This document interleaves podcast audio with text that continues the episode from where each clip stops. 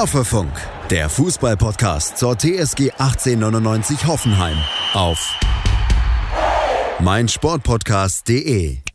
Hallo und herzlich willkommen zum Hoffefunk, eurem Kultpodcast zur TSG Hoffenheim.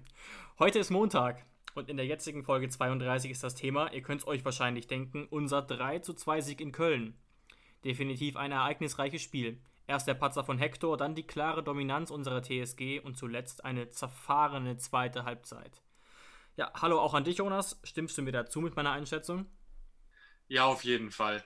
Also man kann es genauso unterschreiben, wie eigentlich auch auf der Pressekonferenz es von beiden Trainern gesagt wurde, dass es eigentlich zwei Halbzeiten gab und dass, wenn man sich die Statistiken anguckt, das hat, glaube ich, Markus Gistol auch ganz gut gesagt, ja. mit Blick auf die Statistik wäre es eigentlich ein sehr verdientes Unentschieden gewesen. Doch es gibt eben eine Komponente, die in so Spielen den Unterschied macht und die trägt bei uns die Nummer 27. ja, sehr schön. Ich habe mir am Wochenende tatsächlich etwas Revolutionäres ausgesagt und zwar haben wir uns, nachdem die Aufstellungen bekannt geworden sind, äh, bekannt gegeben geworden sind, äh, Sprachnachrichten gemacht. Wir machen das manchmal ja sowieso.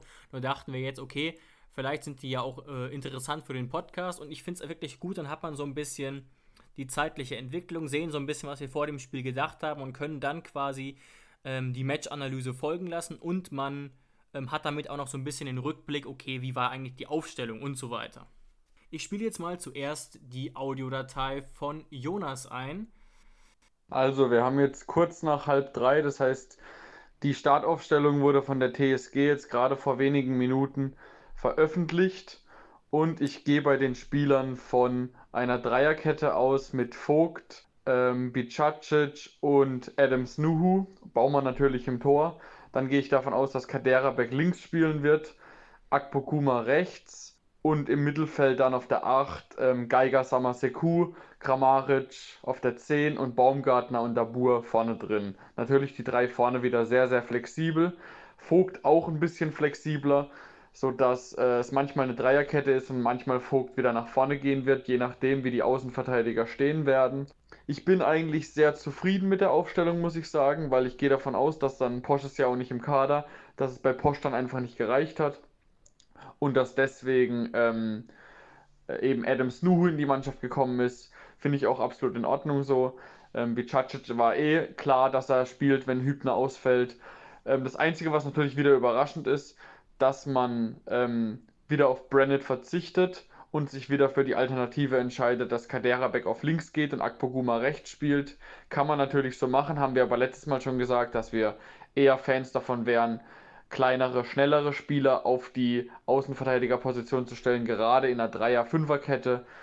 Ähm, genau. Und auch mit Samaseku als Ersatz jetzt für Grilic, wo die TSG ja geschrieben hat, er hätte Oberschenkelbeschwerden ähm, ist natürlich auch eine sehr gute Alternative. Hätte man natürlich auch genauso Gacinovic reinwerfen können und bin natürlich sehr froh, dass sowohl Kramaric ähm, als auch Baumgartner zum Beispiel jetzt doch spielen können und fit sind. Das heißt, ich blicke, blicke frohen Mutes ähm, dem Spiel gegen Köln entgegen.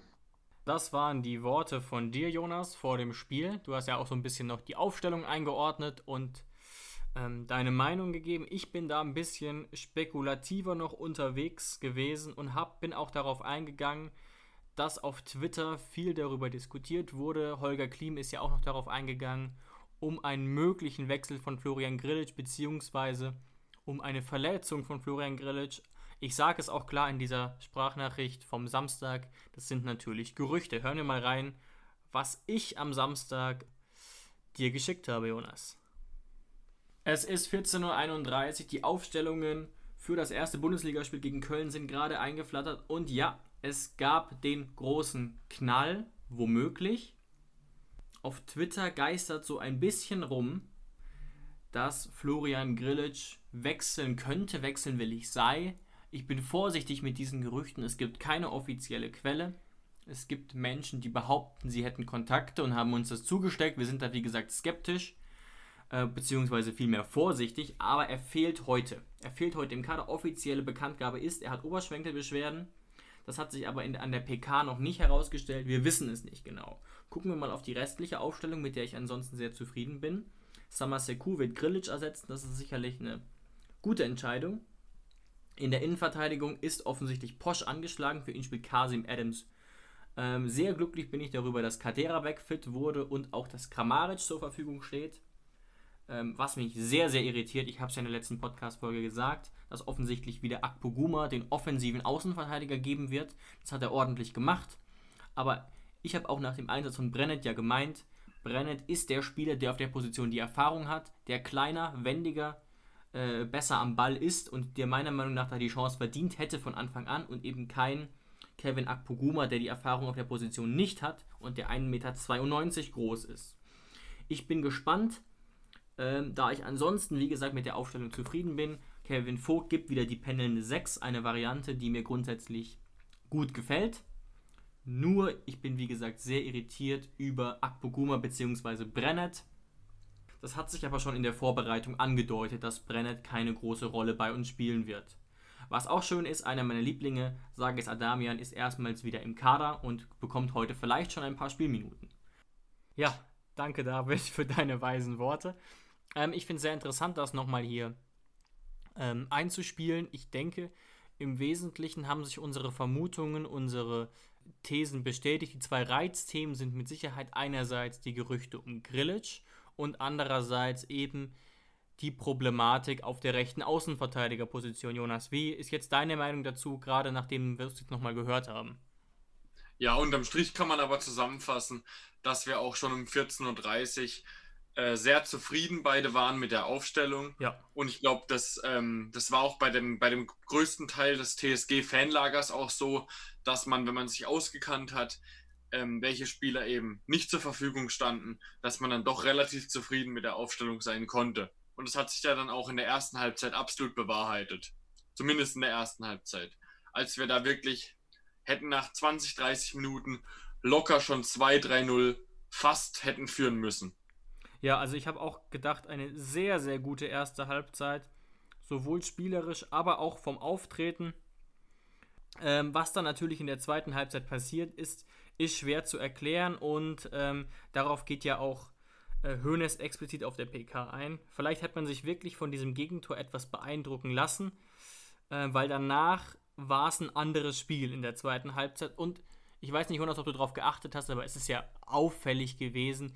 In der ersten Halbzeit waren wir auch von den Statistiken klar dominant und Gistol hat es dann ja am Ende gesagt. Am Ende war es 50-50. Das heißt ja im Umkehrschluss, Köln hat die zweite Halbzeit dominiert, wobei ich ähm, schlussendlich ähm, zu dem Ergebnis komme, dass wir dennoch auf jeden Fall mehr Torchancen hatten.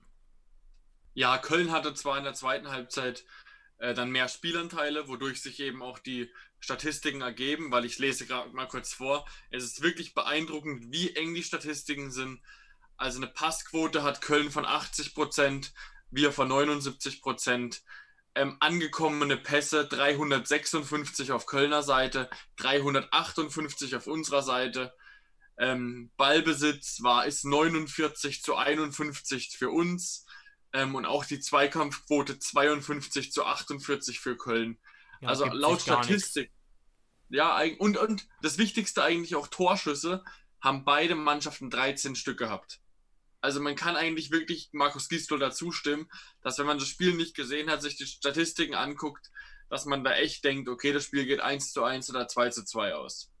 Ja, Markus, Disco, Markus Gistol hat ja auch wörtlich gesagt, es fällt mir heute sehr schwer, diese, diese Niederlage zu akzeptieren wir haben ein gutes Spiel gemacht. Ähm, und da hat er auf jeden Fall recht.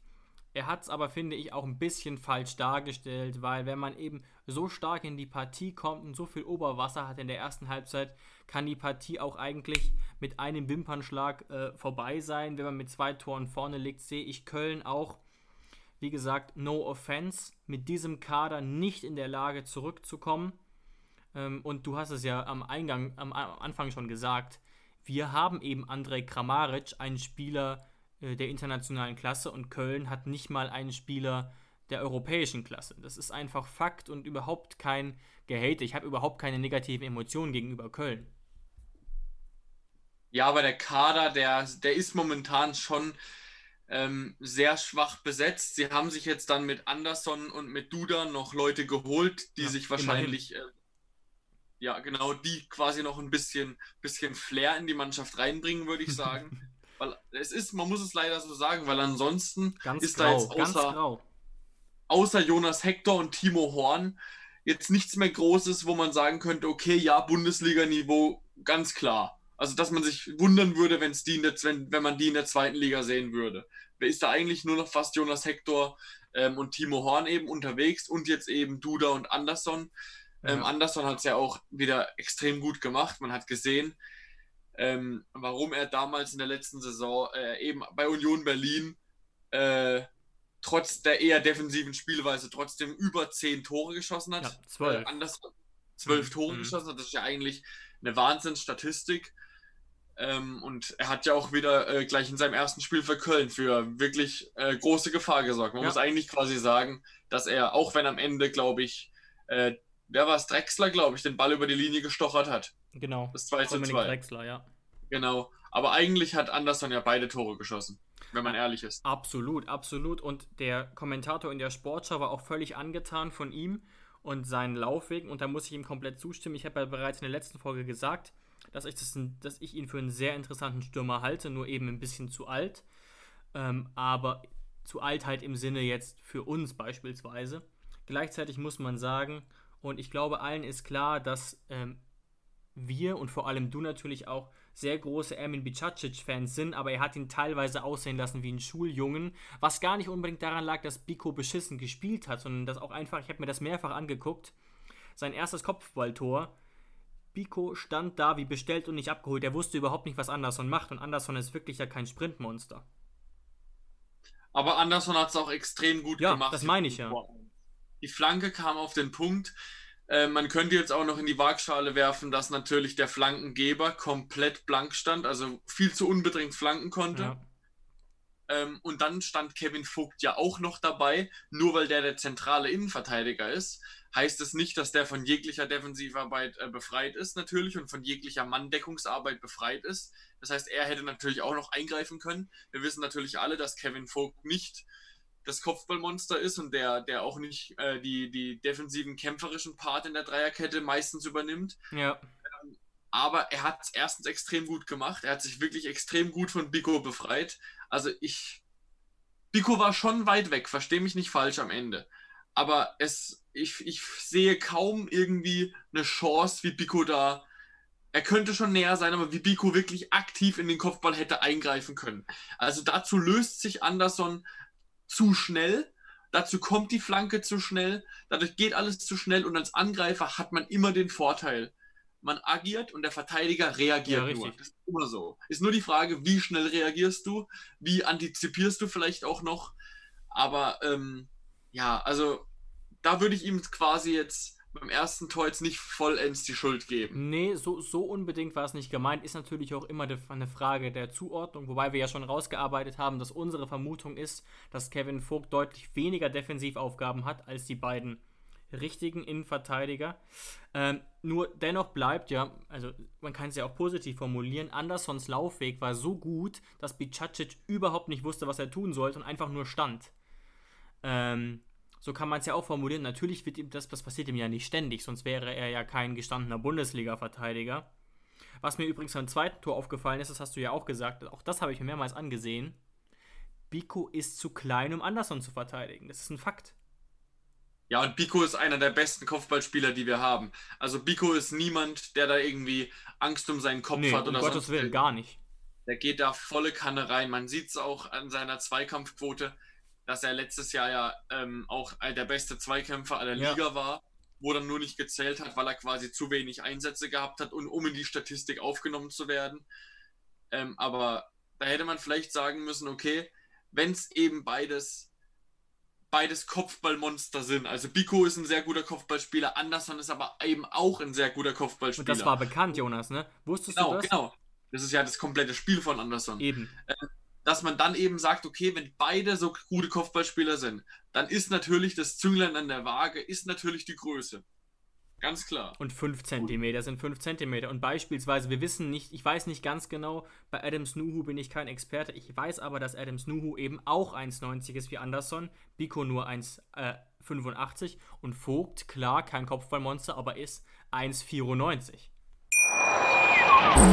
In rund 40 Folgen habt ihr mich jetzt schon sagen hören, I want to tell you about the Beatles. Ich habe euch die Geschichten zu ihren Alben und ihren Songs erzählt, euch ihre wichtigsten Wegbegleiter und Vertraute vorgestellt und natürlich die Orte, die für die Bandgeschichte eine wichtige Rolle spielten.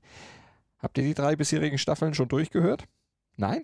Na, worauf wartet ihr dann noch? Rein in den Podcatcher eurer Wahl und einfach mal losgehört. Und folgt gerne auch unserem Instagram-Kanal iwtty-Beatles Podcast ich glaube tatsächlich nicht, dass man, dass man, dass Vogt so ein gutes Kopfballspiel hat, defensiv wie offensiv, da hat er andere Qualitäten, dass man da wirklich sagt, ey, Kevin Vogt, du bist 1,94, deck mal Anderson. Also ich glaube, der, der Schuss geht nach hinten, würde ja, nach ja. hinten los. Und das ist ja auch, haben wir ja zumindest vermutet, die Neuerung unter Hoeneß eben Vogt weniger Defensivaufgaben zu geben, eben wegen der pendelnden 6.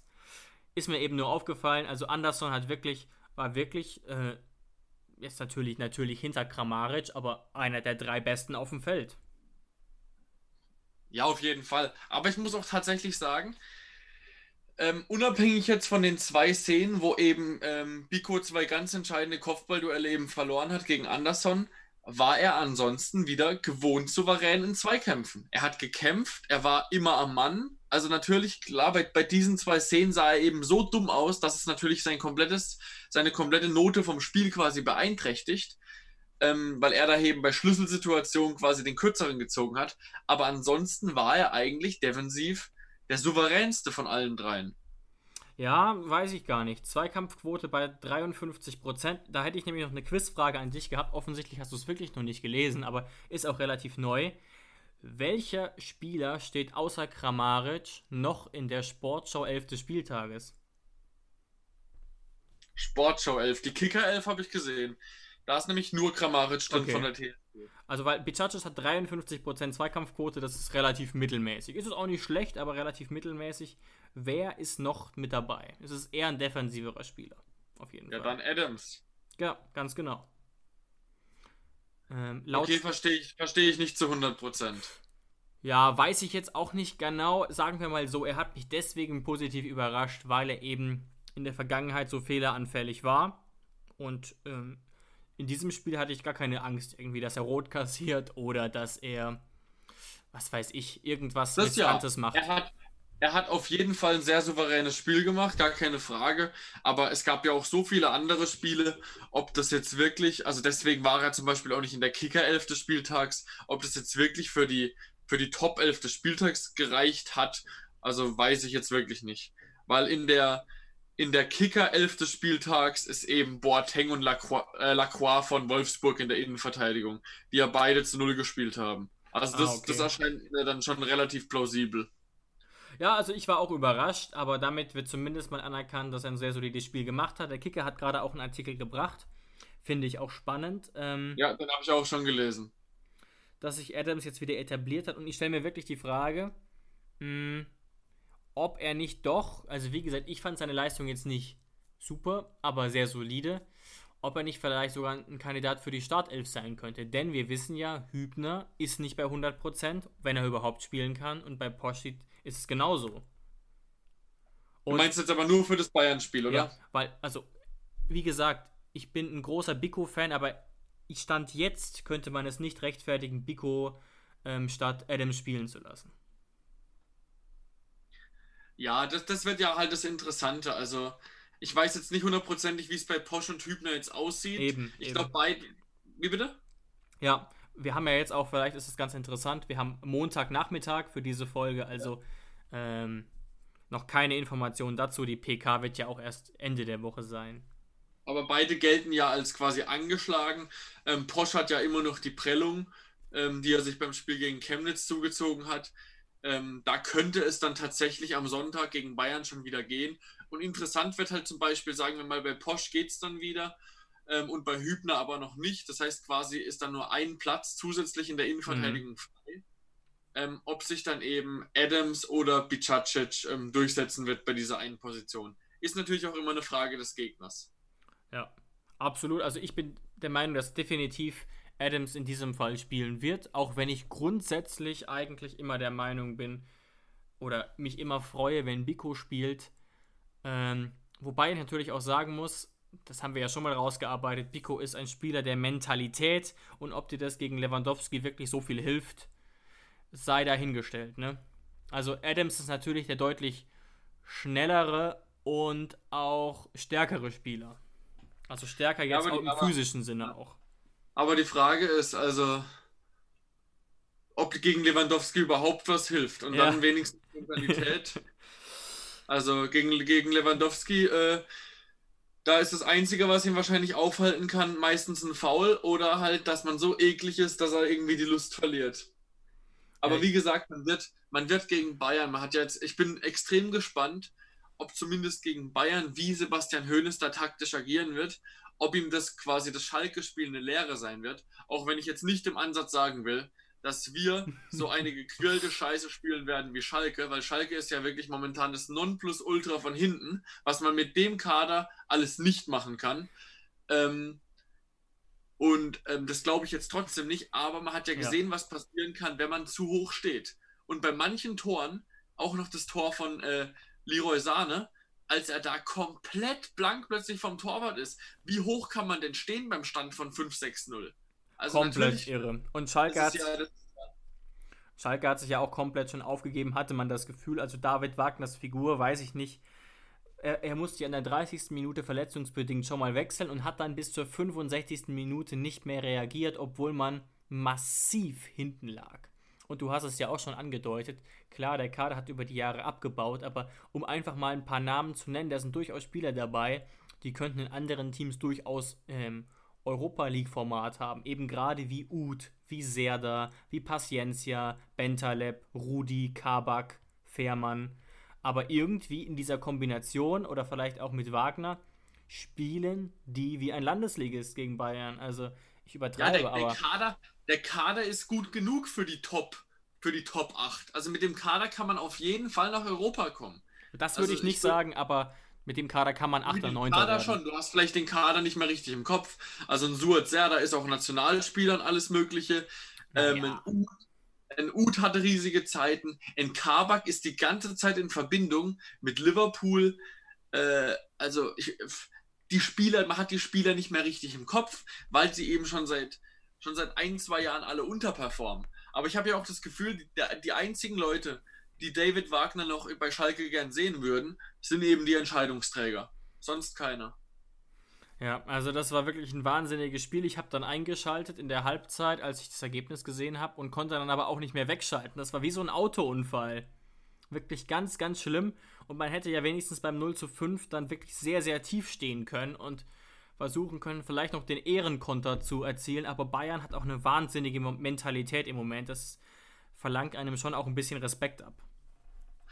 Ja, jetzt wo Hamburg schon seit längerem nicht in der Liga ist, dann, dann muss wohl jemand anderes her, der sich regelmäßig von Bayern in München da den Arsch versohlen lässt. Sonst hat es ja immer Hamburg mit einer großen Zuverlässigkeit gemacht. Ja, ähm, ich weiß nicht genau, wie ich auf dieses Spiel nächste Woche blicken soll. Jetzt mal rein historisch gesehen ist ja Bayern nicht der schlechteste Gegner für uns. Gerade in Sinsheim unter Nagelsmann haben wir gefühlt immer oder haben wir, glaube ich, sogar mehr Punkte geholt als der FC Bayern. Das hat natürlich für dieses Jahr leider gar nichts zu bedeuten, so richtig. Es gibt auch keine wirklichen Verletzungssorgen beim FC Bayern, also.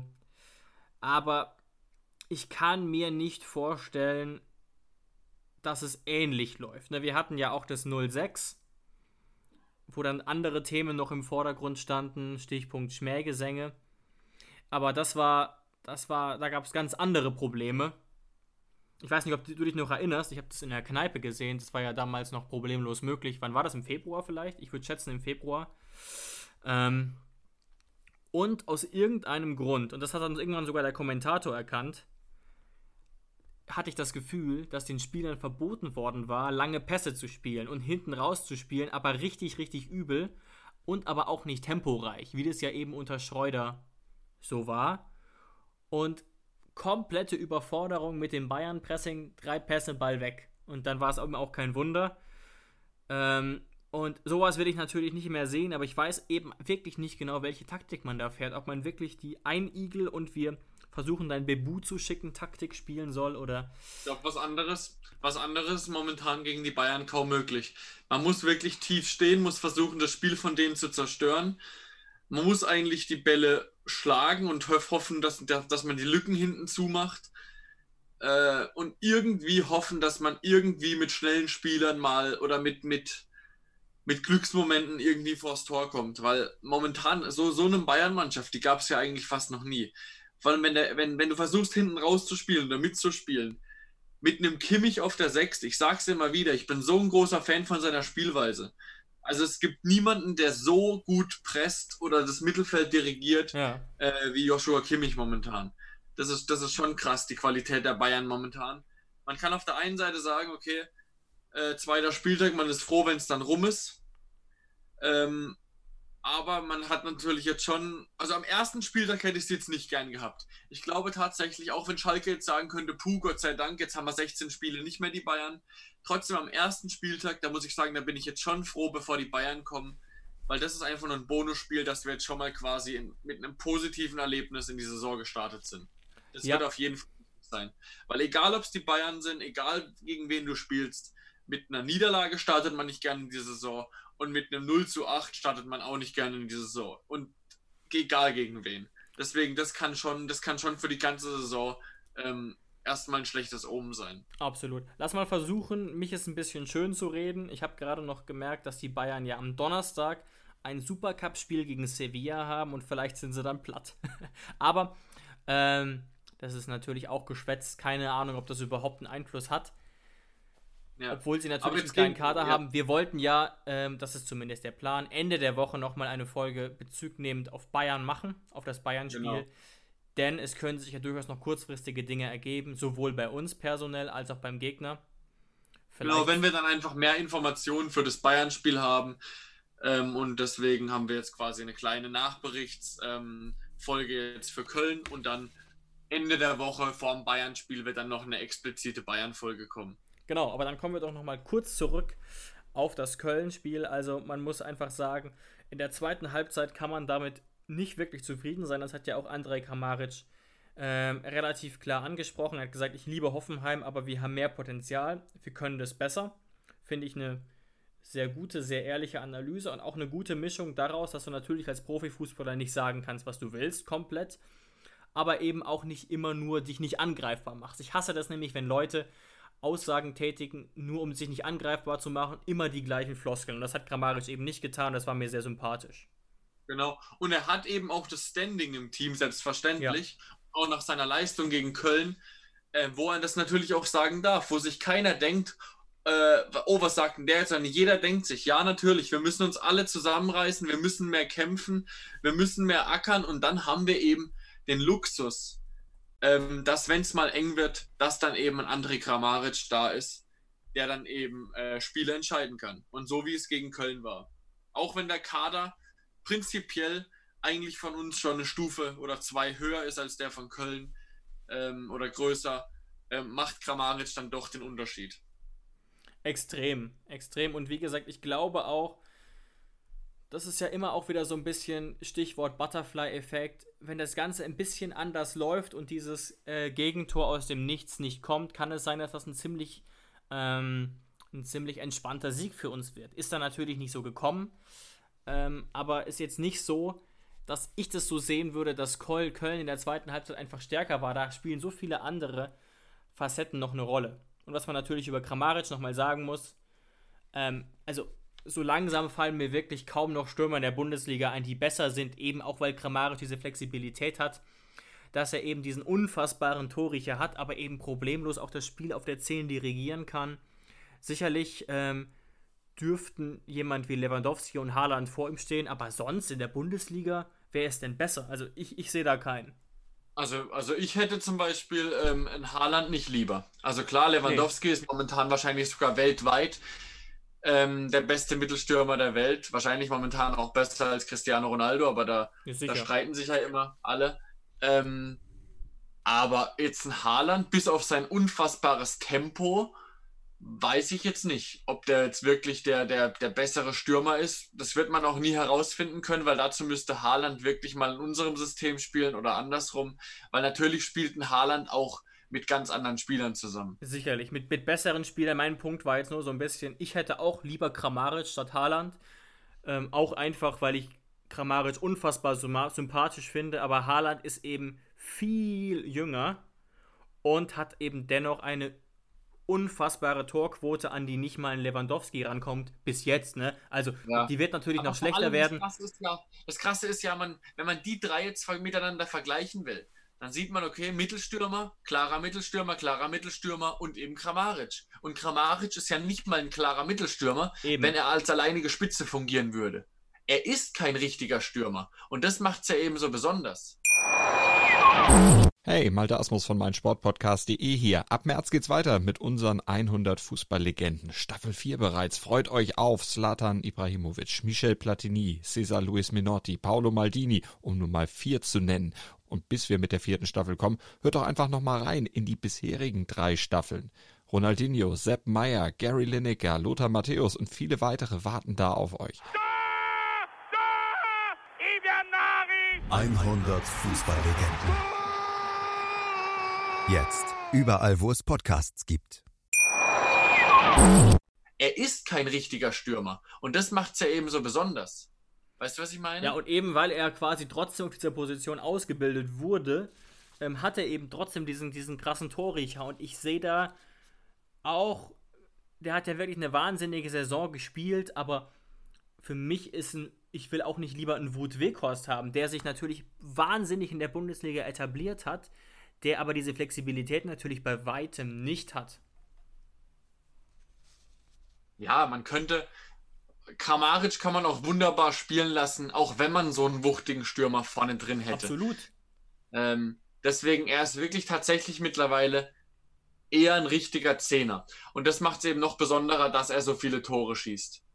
Aber was ich tatsächlich ein bisschen als Problem sehe, und man hat es ja auch dann letztes Jahr gemerkt in den Phasen, wo Kramaric so oft verletzt war, weil das ist eben wirklich, also im wahrsten Sinne des Wortes, seine Achillesferse, seine Verletzungsanfälligkeit. Ähm, ja. Und dass dann natürlich es in den Köpfen der Mitspieler, wenn man ganz klar weiß, man hat, man hat einen Star. Man ist nicht Bayern, wo viele Stars sind. Man ist nicht, was weiß ich, Augsburg, wo eigentlich keiner wirklich mega heraussticht, sondern man ist eine Mannschaft, man hat einen klaren Star. Ja der schießt jetzt auch noch in den letzten drei äh, Pflichtspielen, wenn man Chemnitz noch dazu sieht, ähm, alle neun Tore. Also man hat irgendwie das Gefühl, keiner, kein anderer kann mehr treffen und er zieht, er zieht, äh, er zieht alle Fäden im Mittelfeld und im Sturm. Dass man dann natürlich, sollte er sich jetzt verletzen, dann hat man ein Problem. Der schwächt jeden Einzelnen auf dem Platz. Weißt ja, du, du meinst jetzt auch psychisch, ne? Ja. Ja, psychisch. Ich, ich will mir nicht vorstellen, was es psychisch mit einem macht. Jeder, der das, jeder, der selber Fußball spielt, egal in welcher Liga, egal ob, was weiß ich, Bezirksliga, Landesliga, bis runter in die Kreisligen, weiß ganz genau, wenn man so einen Spieler auf dem Platz hat und der sagt dann sonntags ab und sagt, was weiß ich, die Oma hat Geburtstag, ich kann nicht kommen. ja, äh, natürlich sind es Profis, aber trotzdem sind es Menschen. Und wenn, wenn der so viel trifft, das macht einiges mit einem. Das heißt, ich will mir nicht ausmalen, was passiert, sollte, ich will es nicht beschwören, sollte ein Kramaric wieder genauso ausfallen wie in der letzten Saison. Ja, machen wir mal drei Kreuze und ich hoffe tatsächlich auch, dass er zumindest mal erstens mal nicht lange ausfällt und zweitens mal eben nicht gerade in der Phase, wo er trifft wie am Fließband, weil natürlich sind solche Spieler wie Dabur oder Baumi total in der Lage auch zu treffen. Also keine Frage, haben sie auch schon bewiesen. Ja, aber, aber ich frage mich tatsächlich mittlerweile, also ein Baumi ist jetzt auch nicht der Goalgetter. Nee, nee. Der macht wirklich, der macht wirklich, der ackert auch viel und macht auch Vorlagen und wichtige Pässe. Aber ich frage mich so ein bisschen, auf unserem, bei unserer Startaufstellung, der richtige Stürmer auf dem Platz ist ja natürlich der Bur. Und der muss sich natürlich mittlerweile auch Gedanken machen. Okay, warum treffe ich denn nicht? Also weißt du, was ich meine? Ich weiß, dass auch Schreuder damals schon gesagt hat und auch Hoeneß sieht natürlich seine Qualität auf dem Platz, deswegen spielt er auch immer. Er macht viele richtige Wege. Er kann guten Ball behaupten. Äh, man kann ihn immer anspielen. Aber so langsam muss, muss doch auch mal was passieren mit Toren, oder findest du nicht? Ja, könnte man schon sagen. Ähm, gleichzeitig, also ich möchte mal mit einer Gegenfrage antworten, auch gerne an unsere Zuhörerinnen und Zuhörer da draußen. Einfach mal fünf Sekunden drüber nachdenken. Mit welchem Stürmer wurde Frankreich Weltmeister? Jonas, Ja, weißt du? Oliver Giroud. Oliver Giroud. Ich bin mir nicht sicher, ob der ein einziges Tor geschossen hat. Ich glaube, er hat eins geschossen. Der hat nur gespielt, um mitzurackern, mitzuarbeiten. Ähm, und natürlich hat er auch mit Sicherheit äh, gute Pässe gespielt, mal aus der Spitze raus. Aber wenn das Team funktioniert, spielt es keine Rolle, zwingend, wer der Stürmer ist. Oder Stichwort Miroslav Klose, ein Spieler, den ich wirklich äh, vergöttert habe, der aber 2014 sicherlich kein Spieler der internationalen Klasse mehr war, der aber eben äh, eine geisteskranke Moral besitzt. Und solange, sagen wir mal, das alles funktioniert, muss ich, finde ich, der Bur gar keine Fragen stellen. Ähm, aber natürlich, wir können wieder drüber reden, wenn er jetzt fünf Spiele nicht trifft, mache ich mir vielleicht auch ein bisschen Sorgen. Nee, das war jetzt auch überhaupt nicht so gemeint von wegen, ähm, wenn der Bur jetzt nicht die nächsten zwei Spiele mal trifft, muss man ihn rausrotieren. So war es gar nicht gemeint. Das war eher so gemeint, wie dass ich mir mal wünschen würde, dass mal in der Bur richtig steht. Weißt du, was ich meine? Dass ich mich so für ihn freuen würde. Es ist ja jetzt auch schon zwei, dreimal passiert, auch im Pokal. Aber dass er einfach mal ein Erfolgserlebnis braucht und dass er auch einfach mal wieder äh, trifft. Und ich glaube, dann würde auch mal ähm, bei ihm der Knoten platzen. Und ich glaube, das wäre auch enorm wichtig für ihn. Aber an sich ist er natürlich trotzdem ein unfassbar wichtiger Spieler und ich bin auch froh, dass wir ihn haben. Ja, absolut. Man muss natürlich auch noch mal so ein bisschen vielleicht sagen, natürlich könnte, hätte diesen Elfmeter auch jemand anderes schießen können und jemand anderes treffen können oder gerade gegen, ähm, na, gegen Chemnitz hat ja ein Tor. Das Risiko, das Risiko sollte man aber nicht Nein, nein. eingehen, wenn man einen André Kramaric hat. Nein, überhaupt nicht. André Kramaric ist ein Ja. überragender Elfmeterschütze. Ich meine damit nur ein Elfmeter-Tor, auch gerade wenn man ihn nicht selbst herausgeholt hat, ist schon was anderes als eins aus dem Spiel. Und nehmen wir mal noch das Tor gegen Chemnitz. Ähm, das, das eine geht, geht ja komplett auf die Kappe von Brennett und Ilas Bebu. Den hätte ja auch äh, ein Landesliga-Stürmer mit, mit links gemacht. Ne? Also, natürlich ist Kramaric Weltklasse, aber ein bisschen hat die Mannschaft natürlich auch mitgearbeitet. Natürlich, natürlich, aber schau dir das Tor vielleicht, wo Bebu die Vorlage gegeben hat, gegen Chemnitz nochmal an. Wie geisteskrank gut Kramaric ähm, den Laufweg macht. Kramaric ist sogar links im Rücken von Bebu. Das habe hab ich ganz genau. Links im Rücken von Bebu, als Bebu dann am Torwart vorbeizieht. Geht hinter Bebu, hinter Bebus Mhm. Rücken vorbei, um dann quasi, er wusste ganz genau, okay, ich will in der Mitte stehen, falls Bebu gleich an, ihm, an dem Torwart vorbeigeht. Guck dir das Tor nochmal bitte an und achte nur auf Kramaric. Ja, Dann ja. wirst du sehen, dass da doch nicht jeder steht. Ja, ja, natürlich, natürlich. Ähm, aber ich glaube, ein Stürmer mit Bundesliga-Niveau kann da schon regelmäßig stehen. Muss natürlich nicht. Ähm, das wollte ich nur Natürlich hätte da jetzt auch genauso ein Dabur stehen können, keine Eben. Frage. Eben. Und Aber gehen wir noch mal, gehen wir noch mal ganz kurz auf eigentlich das, das heikelste Thema in der, im ganzen Spiel ein, wo auch ähm, Markus Gistel drauf eingegangen Ah, ist. ja. 45 Minute Nachspielzeit. Was sagen wir da jetzt? Mal mit unserer, mit unserer Fanbrille. Jetzt haben wir es ja mal ein bisschen andersrum. Diesmal haben wir den Elfmeter bekommen. Was sagst du? Ja, also ich habe mir da sehr genaue Gedanken drüber gemacht. Ich will erstmal nichts zur Regelauslegung sagen. Dazu kannst du ja vielleicht gleich mal deine Meinung sagen. Ich gehe jetzt erstmal nur auf den Elfmeter ein. Ich habe es mir angeguckt, mehrfach, und für mich ist es ein Elfmeter. Ich bin mir da aber nicht zu hundertprozentig sicher. Also, sagen wir andersrum. Wenn der Schiedsrichter nicht pfeift, hätte ich mich schon ein bisschen verarscht gefühlt, aber ähm, es ist kein hundertprozentiger Elfmeter. Aber es gibt ja öfter mal Entscheidungen, die nicht ganz eindeutig sind, und wenn man die Bilder sieht, dann ist der Elfmeter korrekt. Was sagst du jetzt gerade mal noch im Zusammenhang mit der Regelauslegung, Jonas? Ja, also ich glaube, der, der Schiedsrichter hat sich einfach dadurch, wie das Ganze zustande kommen, gekommen ist, extrem angreifbar gemacht. Dadurch, dass er sich das eben so lange angeguckt hat und dadurch, dass ja eben, Markus Gisdol hat es richtig gesagt, man bekommt momentan das Gefühl, dass man äh, nicht nur Glück und Pech haben kann, wer gerade uns der Schiedsrichter ist, sondern auch es ist ein Riesenfaktor, wer in Köln sitzt. Manche in Köln sind extrem zurückhaltend und sagen Ja. gefühlt gar nichts. So war es jetzt am Samstag wahrscheinlich. Und manche äh, Videoschiedsrichter in Köln sind total tough und sagen direkt, nee, brauchst du gar nicht angucken, ist ein Elfmeter oder ist kein Elfmeter. Und deswegen, ähm, da hat Markus Gisdol auf jeden Fall recht, dass man da momentan nie genau weiß, an wen man da in Köln gerät. Ähm, ich habe natürlich in Realgeschwindigkeit auch sofort gedacht, Elfmeter. Dann habe ich es mir langsam nochmal angeguckt. Und ich ich, ich sehe da eigentlich auch einen Elfmeter. Und zwar einfach aus dem Grund, weil der Ball kommt ja von Kramaric reingeschupft und dann stoppt ihn Baumgartner. Baumgartner stoppt ihn ja mit einem Kontakt. Ja, er ist und wenn man jetzt dran. nur, genau, wenn man jetzt nur auf den Fuß des Kölners guckt, dann trifft er einfach Baumgartner klar danach am Fuß. Ich fand es jetzt auch nicht 100% äh, authentisch, wie Baumgartner dann gefallen ist, aber das muss man natürlich dann auch annehmen. Und ich, ich sehe da einfach auch dann, als, als Baumgartners Fuß dann auf dem Boden ist. Also ich, ich sehe da eigentlich schon Elfmeter. Und vor allem, man muss es ja dann auch noch in der vollen Geschwindigkeit ähm, Ja, bleibt- klar. bleibt Baumgartner eigentlich gar nichts anderes übrig, als da zu fallen, beziehungsweise als ähm, er wurde quasi behindert durch einen Kontakt von, vom, vom Kölner, der nichts mit dem Ball zu tun hat. Und ist es dann kein Elfmeter? Also eigentlich ist es dann doch ein Elfmeter.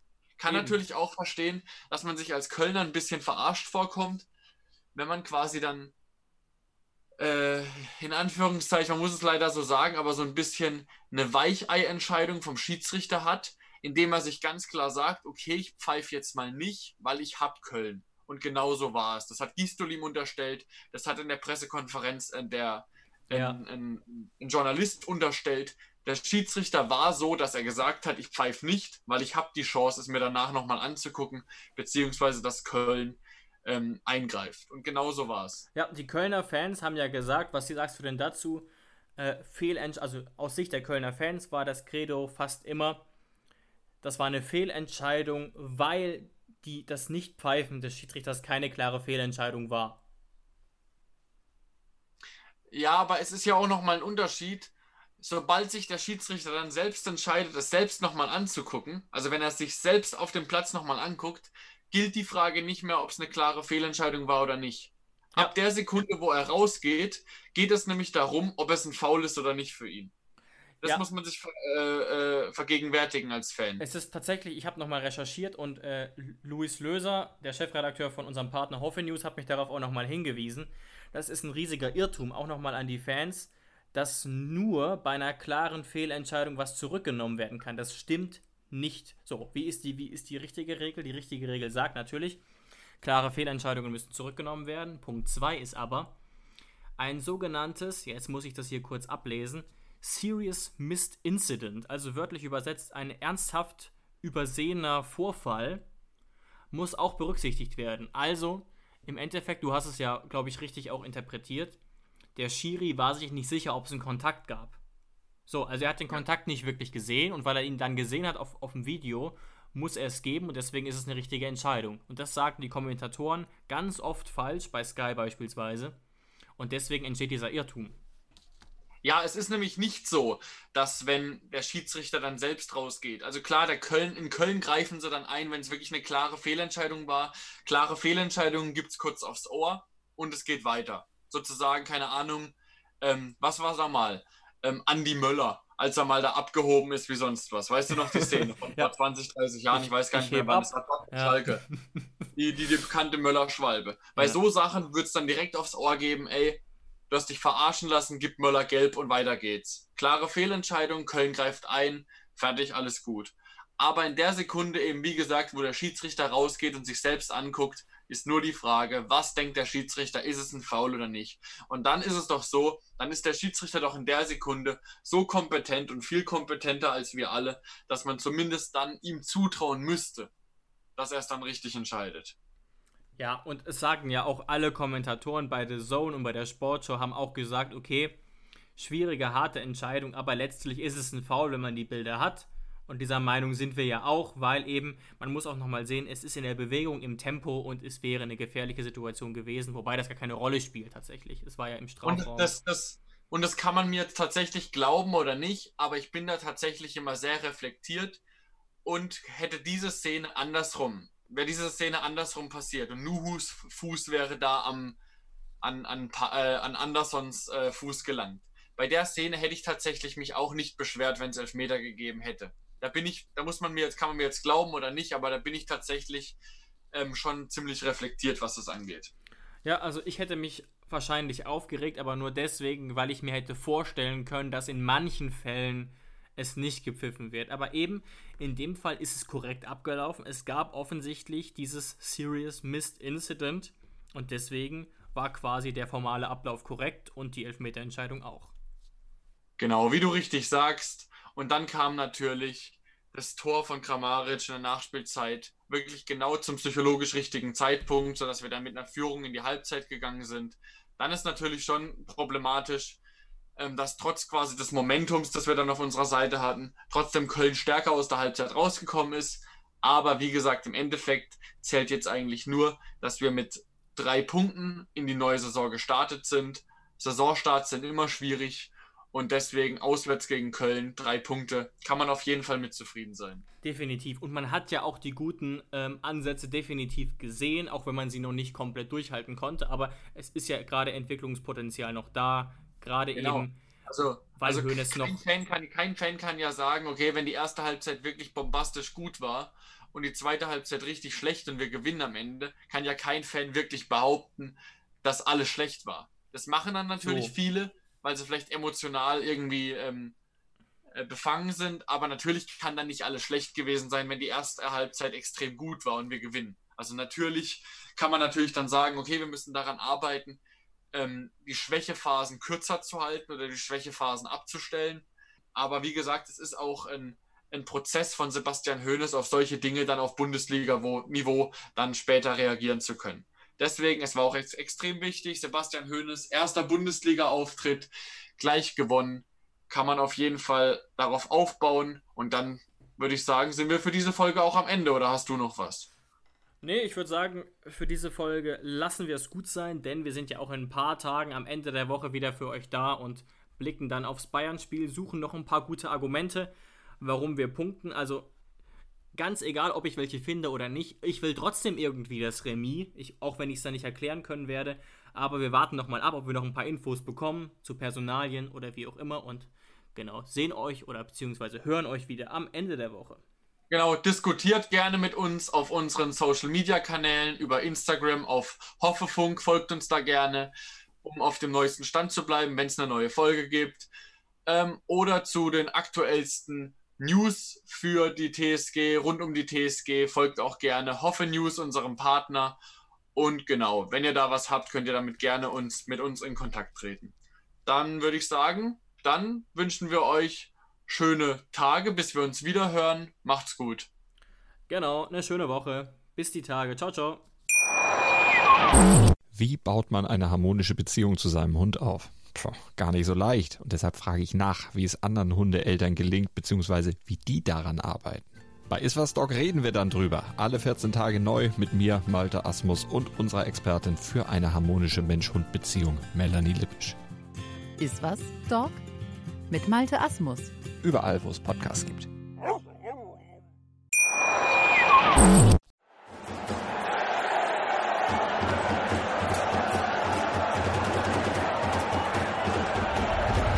Hoffefunk, der Fußballpodcast zur TSG 1899 Hoffenheim auf meinsportpodcast.de.